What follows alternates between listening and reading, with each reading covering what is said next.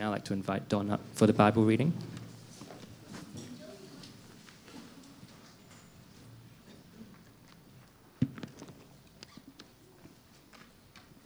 Our reading today is taken from uh, Matthew chapter 22, verses 34 to 40. Hearing that Jesus had silenced the Sadducees, the Pharisees got together. One of them, an expert in the law, tested him with this question Teacher, which is the greatest commandment in the law? Jesus replied, Love the Lord your God with all your heart and with all your soul and with all your mind. This is the first and greatest commandment. And the second is like it love your neighbour as yourself. All the law and the prophets hang on these two commandments. May God uh, bless the reading of His word this morning. Morning.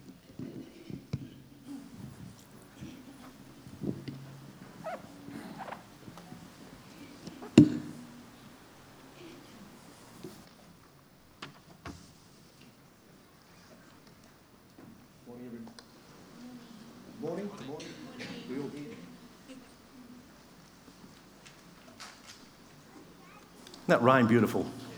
No one go to sleep, please, while you're listening to that rain. Want to listen to God's word. So, this morning's message concludes our series on the Ten Commandments, where we began, as you remember, must have been about nine weeks ago, with the tenth commandment, and we've worked our way back to where we now come to the first commandment, which is the last in our series. Haven't confused anybody? First is the last. I think you got it. Last week, Pastor Darrell spoke on the second commandment, which was about not worshipping idols. This morning's message is about not worshipping other gods. And if you're like me, I kind of looked at that and I thought, gee, there's a lot of overlap. They seem very similar.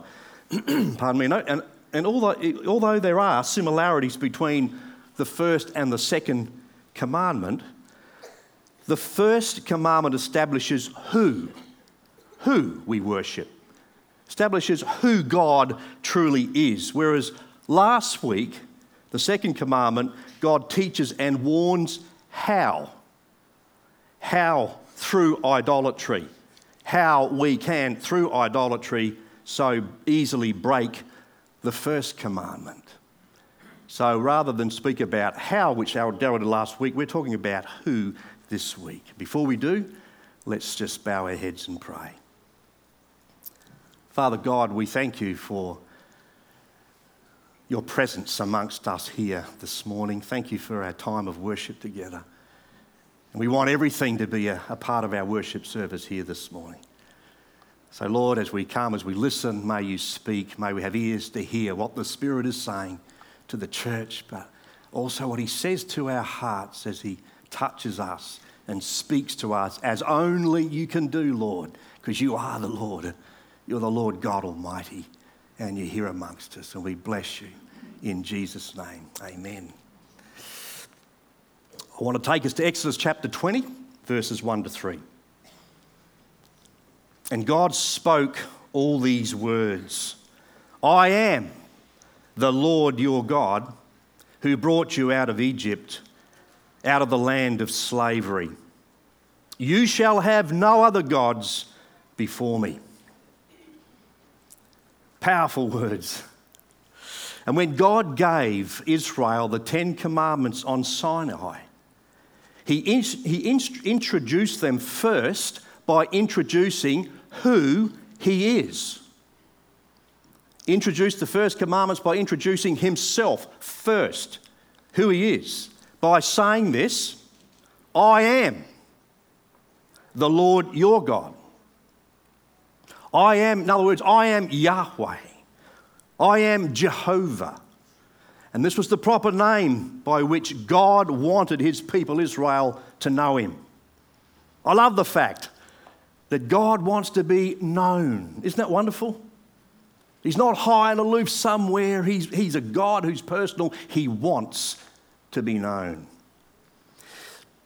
So, go in other words, this is the first point. He is the one and only true living God of self existence and of self revelation. He's the one and only true living God of self existence and self revelation. And again, just think about that for a minute. Who is like our God? Who is like him? I know it's early in the sermon, but you want to continue just to worship this God this morning. Who is like our God? Sometimes we sing that song. There is none like you. There is none like you. No one else can touch my heart like you do. No one else can change my life like you do. The prophet Micah. Lots of scripture this morning. You'll probably get scriptural indigestion, but I hope it'll be a feast more than that. Micah 7, verse 18. Who is a God like you? Who pardons sin and forgives the transgression of the remnant of his inheritance? You do not stay angry forever, but delight to show mercy. Isn't that a beautiful verse? Hey, underline that one. Make that a favourite. I think the hymn, that old hymn, came out of that, that particular scripture. Who is a pardoning God like thee? Amen. And can I ask you this morning then? Do you know this God? Do you? Do you really know him? Can you say with absolute assurance this morning that He has pardoned your sin? Lord, thank you, you've pardoned my sin. You've forgiven me of my transgressions. Thank you, Jesus. Can you say that this morning as you're sitting here? And as we celebrate, as we worship God who pardons our sin, who, who, who, forgives our transgressions, who doesn't stay angry forever with us, even though we deserve to be angry, angry God after us. And as we think about that, yes, I've been pardoned, I've been forgiven. Can I ask this then, church? Can we not pardon and forgive others of their sins and transgressions against us? Forgive us our sins as we forgive those who sin or trespass against us. We have a pardoning God. Can we not pardon others? The Lord Jesus Christ, who is God's complete revelation of himself. He's God's exact representation of himself, Hebrews 1, verse 3. Jesus said these words, Revelation 22 13. He said, I am the Alpha and the Omega, the first and the last, the beginning and the end. Powerful words coming from Jesus. He said, I am. And again, remember, not that long ago, some weeks ago, I guess, how God chose to reveal himself to Moses in the same way. When he was in the desert and he, and he saw the burning bush and he went over to that bush and he heard God's voice speak to him out of the bush. And God revealed to Moses who he was, who he is, and what God wanted Moses to do to set his people free. And so God says these words Exodus 3, verse 14. And God said to Moses, I am who I am. This is what you are to say to the Israelites I am has sent me to you. Bible scholar Arthur Pink, he says these words of this particular verse. He says, There is a depth here which no finite mind can fathom. Isn't that so true? I am who I am announced that the great God is self existent, beside whom there is none else, without beginning, without ending. From everlasting to everlasting, He is God. None but He can say, I am who I am. Always the same, eternally changeless. What a mighty God we have. And again, Jesus used the same expression to reveal his deity to a bunch of doubting religious Jews who opposed him. And, and when they questioned him as to whether Jesus thought that he was greater than Abraham, Jesus says these words John 8 58. I tell you the truth, Jesus answered. Before Abraham was born, I am. Powerful, powerful God. You see, He's the one and only true living God of self existence and of self revelation. I'm so glad He chose to reveal Himself to us. He didn't have to, but He chose to. Isn't that beautiful?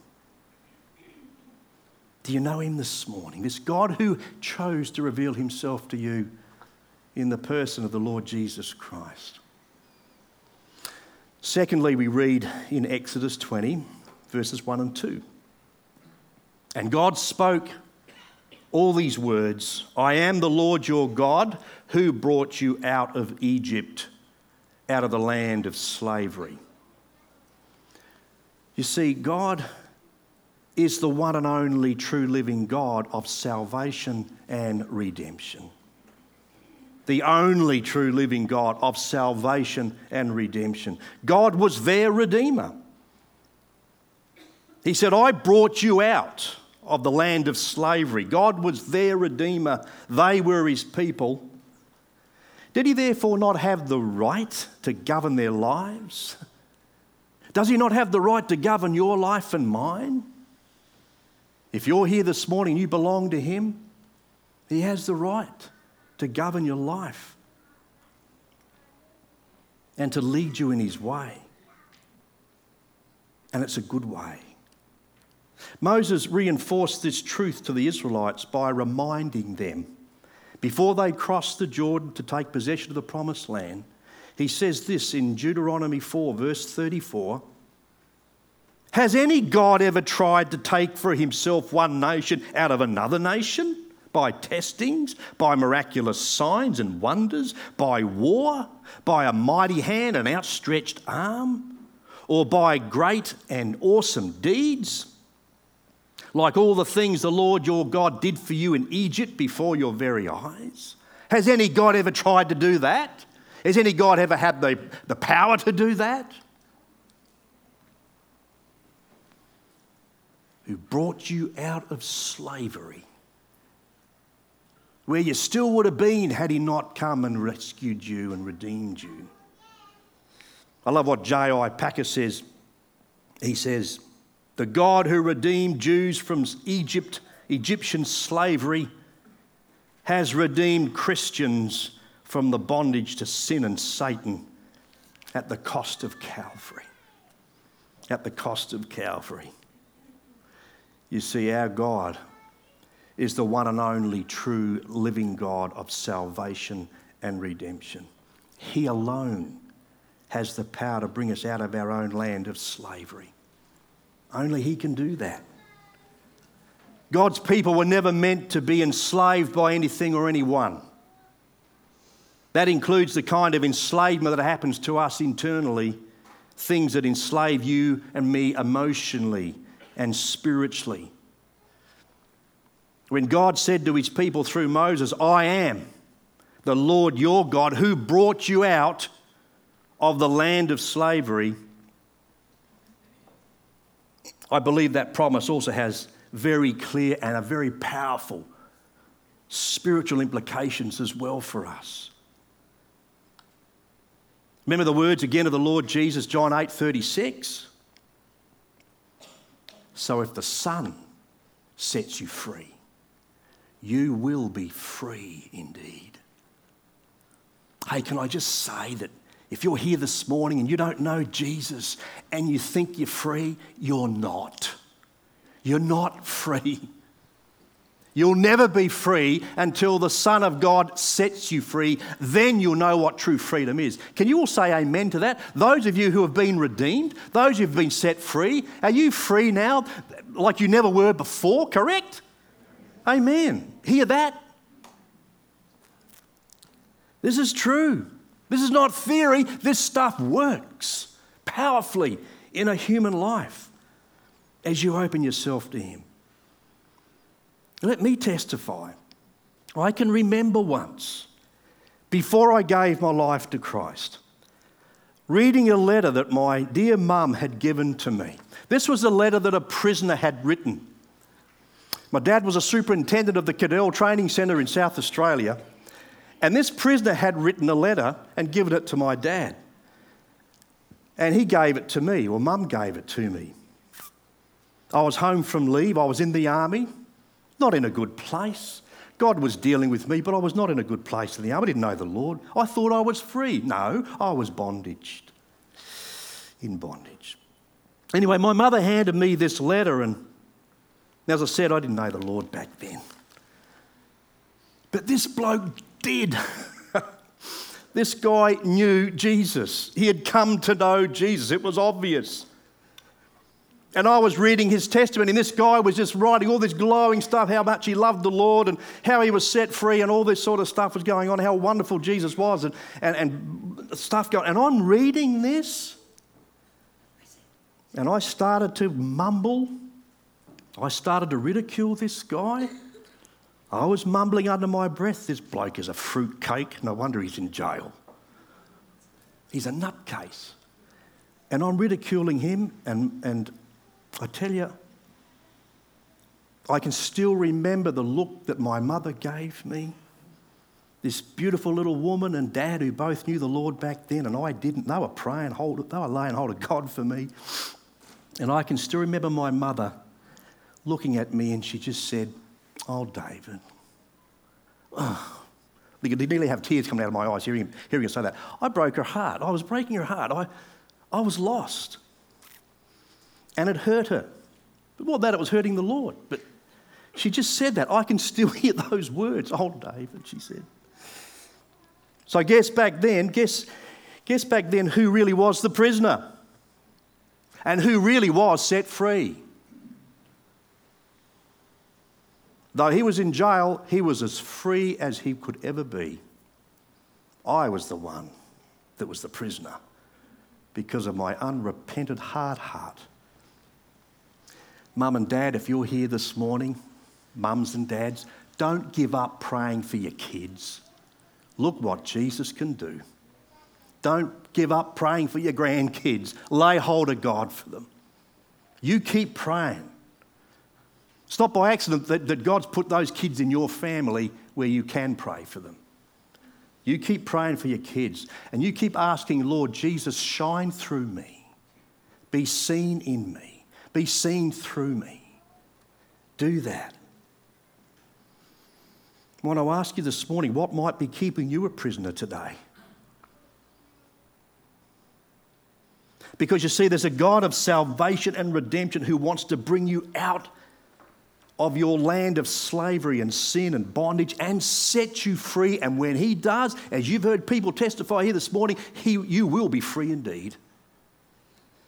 Not through Moses, but through his Messiah, the Lord Jesus Christ, the one and only true living God, he paid the price. He's the only one who did for our release, our redemption, being his shed blood on the cross. That's the cost of Calvary. And this is what Jesus meant when he went into the synagogue in Nazareth that day and he read from the scroll these words from Isaiah that were quoted in Luke chapter 4, 18 to 20. The Spirit of the Lord is on me because he has anointed me to proclaim good news to the poor. He has sent me to proclaim freedom for the prisoners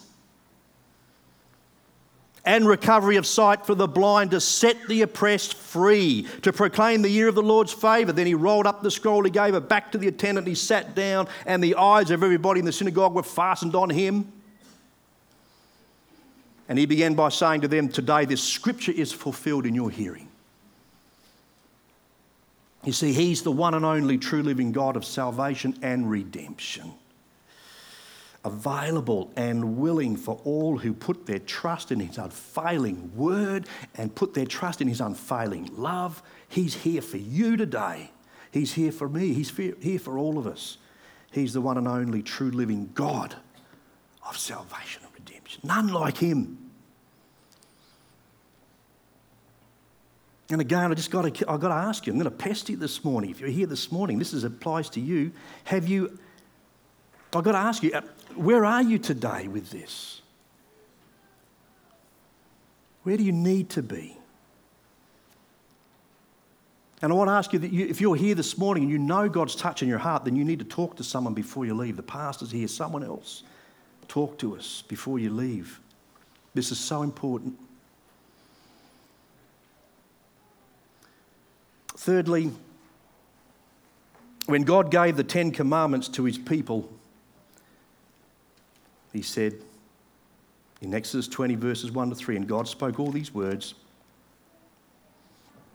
I am the Lord your God, who brought you out of Egypt, out of the land of slavery. Verse 3 You shall have no other gods before me. If you've got a little book, a Bible like mine, the margin you might see where it says this You shall have no other gods besides me. So, again, thirdly, in other words, He is the one and only true living God who demands absolute and exclusive supremacy in our hearts and in our lives. Absolute, absolute demands exclusive supremacy in our hearts and lives. You see, we also have a God who is opposed to what we call polytheism. You know what that is? It's the, the Greek word means many gods. No, God's not, that doesn't work with God. He's not going to share you with any other gods or idols, as we talked about last week. He's the one and only true living God, and He will not, He will not share His glory with another. Isaiah 42 8. God also knew the temptations that His people had been confronted with. He knew in their 400 years of captivity in Egypt that they had been exposed to numerous strange, weird gods, much of which involved sensual rituals and immoral behaviour. God knew all that. And likewise, God knew his people would face in the future similar temptations as from, from neighbouring nations with all their strange gods. Because, as one writer, J.E. Smith, wrote, he said this the assumption is that, firstly, it is possible to worship surrogates or substitutes for God. It is possible. Secondly, he says, such worship is at times attractive.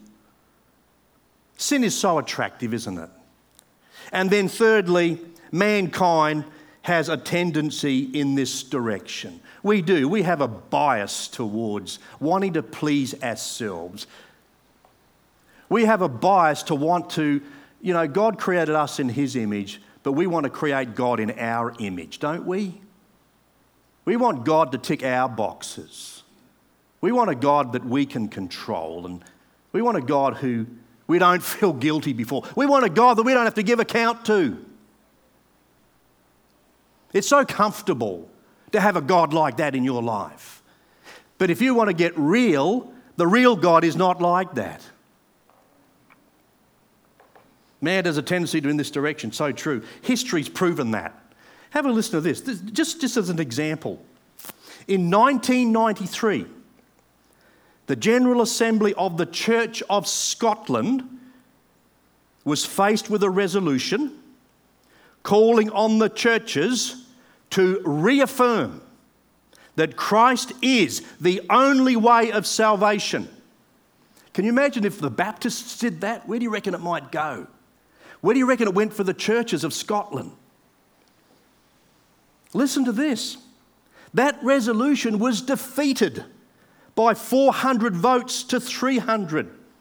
Can you believe that? What happened? So, I don't know how you see it, but as I see it in the minds of this majority, they were really saying, well, there are other gods, there are other ways of salvation. Can't be arrogant Christian and think there's only one way of salvation. And they're saying, well, there must be other ways. There are other ways, they're saying, to be right with God apart from Christ. Now, the word we use to describe all this stuff is pluralism. And I want to unpack that a little bit more in a minute pluralism. But listen, can you see what happens when people disregard God's word, when they ignore his commandments, arrogantly, foolishly thinking that they know better than God. And we have people in our parliaments who go on that same track. Don't let me get started on that garbage. That we wear because they turn their back on the living Word of God, on the, on the written Word of God. They think they know better than God. They think they know better than the Apostle Paul, Paul, Paul who, under the, who, under the inspiration of the Holy Spirit of God, wrote to Timothy saying these words For there is one God and one mediator between God and mankind, the man Christ Jesus. How many gods is there, by the way? There's one God, correct? So, how did these people of Scotland get it so wrong, the Church of Scotland? Where were they with this scripture? It's here in black and white. You don't have to be a Greek scholar to work out what God's saying here. There's one God, one mediator between God and mankind. His name is Jesus Christ. There's no other way. I mean, what do you do with other scriptures? What do they do with these scriptures from, uh, from Acts chapter 4, verse 12, for example, where it says this Salvation is found in no one else. For there is no other name under heaven given to mankind by which we must be saved. Write that down. Write these verses down or underline them. Know where you find them. Acts chapter 4, verse 12. I think that one is on the screen too, somewhere.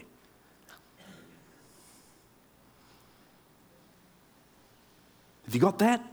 So, where are people when they ignore these scriptures? What about this one from Isaiah 43, verses 10 and 11? The prophet Isaiah says, Before me, God saying this through him, before me no God was formed, nor will there be one after me.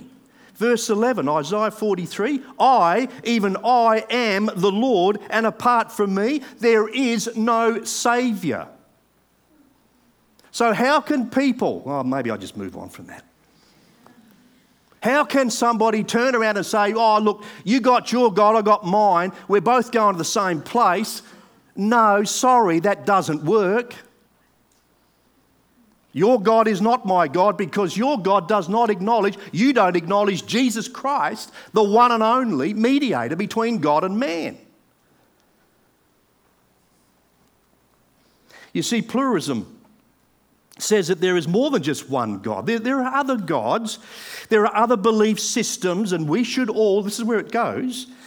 This is how modern it is, um, you know, up to date. We should all, we should all accept others, each other's gods, and, and belief systems, you know.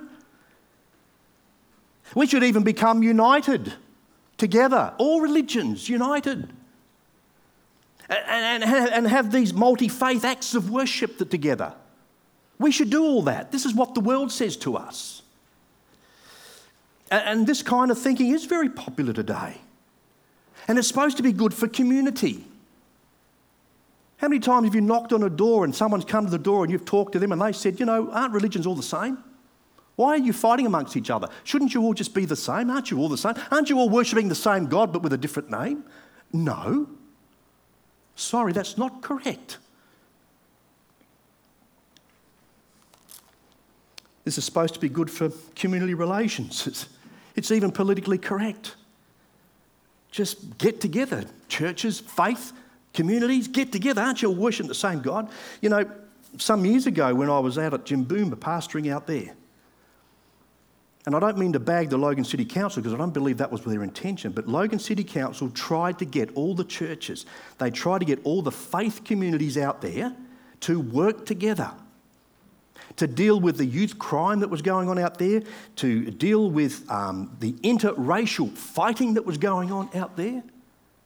And the council was trying to, they were thinking, now if we just get all these races together, all these religious cultures, and, and put them all together and work together, surely we can come up with something. Now, look, the idea behind it was probably okay. But it wasn't okay when some of these groups then said, I'm not sure if the council was involved, but some of the groups said, why don't we just have a one big worship service together? You know, Muslims and Jehovah Witnesses and, and Mormons, and why don't we just have a big worship service together? That was what one of the suggestions was. You see, it was politically correct, but the problem was it's so incorrect. It's so incorrect.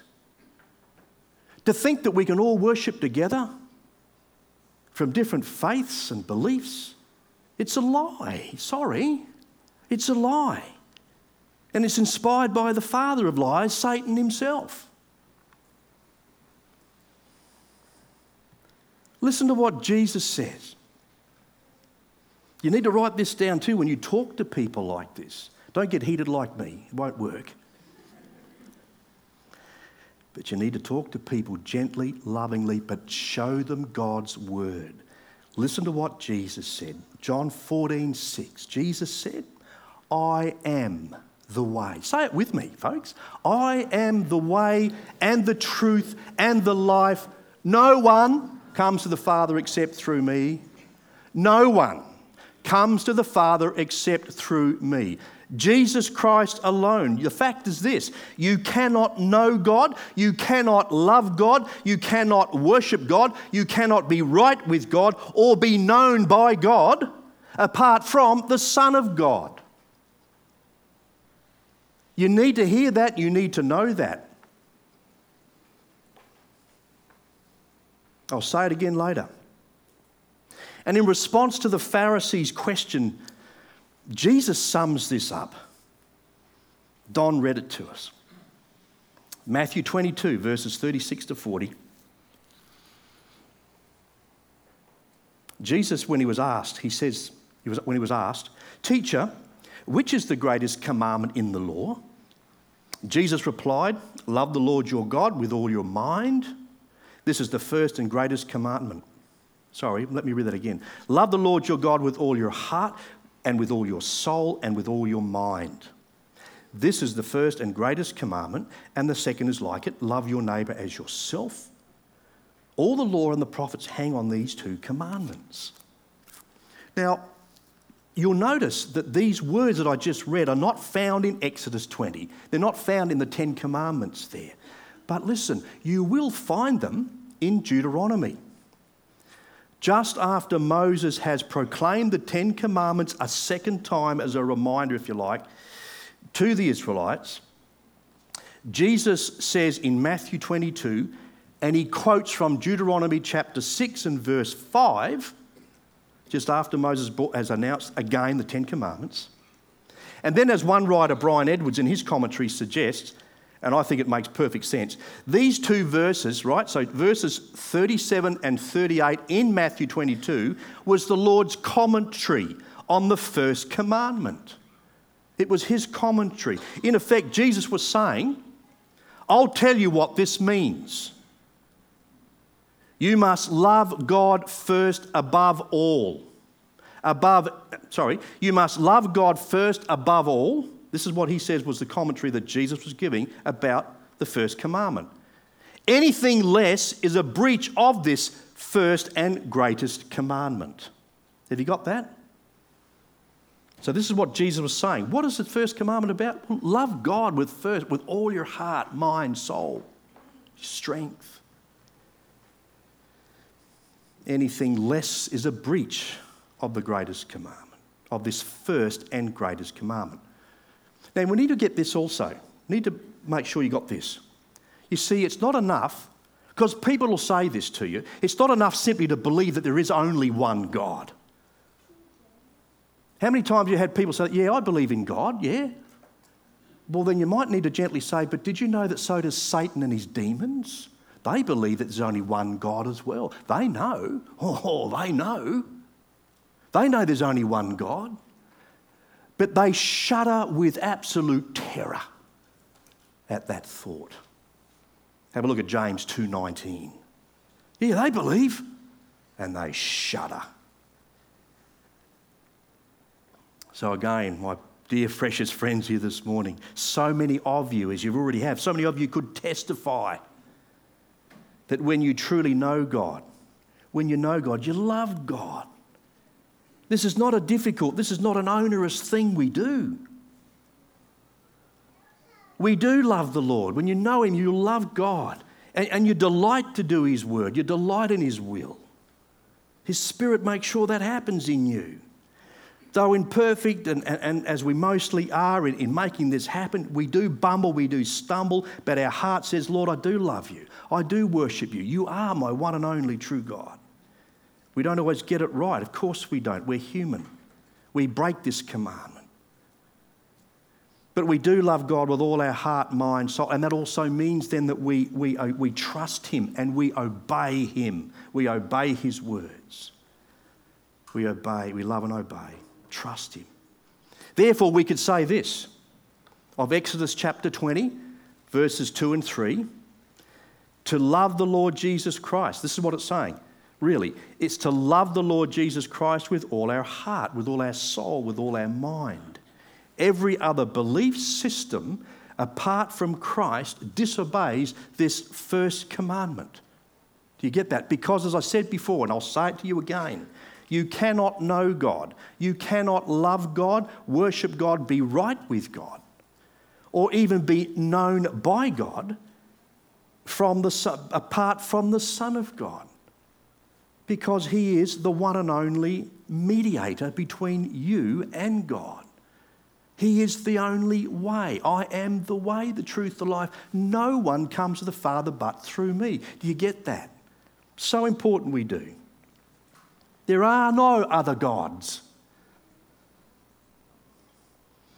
And so, my question as I bring this to a close now how does all this sit with you today personally? Because that's where the rubber hits the road. It's not about what others believe, it's what, what, is, what, what, what do you say? Who do you say that Jesus is? How does it sit with you today? Is Christ your first love, your one and only true God? Or are there, or are there other gods in your life? And we haven't talked about that. Just let me just mention a few of these. What do I mean by other gods? Well, this is not uh, an, an, extensive list, I suppose, an all exclusive list, but inclusive list. But, but these things can easily include things like ambition. You tell me if you've never broken this first commandment. Who's, who has never been ambitious before? Who's never had interests that kind of, God's here, but my interests are sort of here somewhere? Who's ever had that? What about loves and lusts, pride, selfishness, greed? These kinds of things will very comfortably, very easily, though they lack in substance, but they will very comfortably, very easily find their way in and occupy that place in your life where Christ alone deserves to be on the throne of your heart. These other gods will occupy that place if you're not on guard in your life and you expose yourself to God's word and you say, as the psalmist says, Lord, search me, know my heart. Try my anxious thoughts. See if there be any wicked or hurtful way in me, and lead me in your way, the way everlasting. Psalm 139, last verse. These things very, very easily will occupy that place as little gods in your heart if you're not on guard. I'd like to finish by quoting again a bite called Brian Edwards, and he says this We must test our obedience to the first commandment by our love for Christ. How much are we devoted to Him? These are the questions I want you to ask yourself this morning as we close. How much are you devoted to Jesus, really? This is why the law is such a good thing for us it's part of the gospel because it forces us to Calvary. I need his forgiveness for breaking this first commandment because I know that it stands supremely above all the other commandments. There is only one God, and I must worship him alone. And how do we worship God alone? Only through Jesus Christ. Is he yours? Today. Let's pray. Father, we thank you for your words. We thank you for your love. Thank you for revealing yourself to us. You are the self existent God, yes. What does that mean? We cannot fathom that. But we thank you that you've opened your hand and revealed yourself to us. And Father, help us to be people this morning who reveal ourselves to you completely openly and allow you into that place. Let there be no shut doors, Lord, in our lives, in our hearts, we pray. Help us to stand naked before God because we really do anyway. There's nothing hidden from you. But help us, we pray, to have willing hearts that you would invite yourself and we invite you to meet us, to see us, to meet with us. Help us, Lord, we pray, to get rid of every other God, every other thing that may be where you alone need to be. You need to be our first love because you are the one and only true living God. And we worship you through our Lord Jesus Christ this morning. Touch us, lead us on, Lord. We want to be more like him in our lives. And to you we give all the glory, honour, and praise in Jesus' mighty and precious name. Amen. Amen.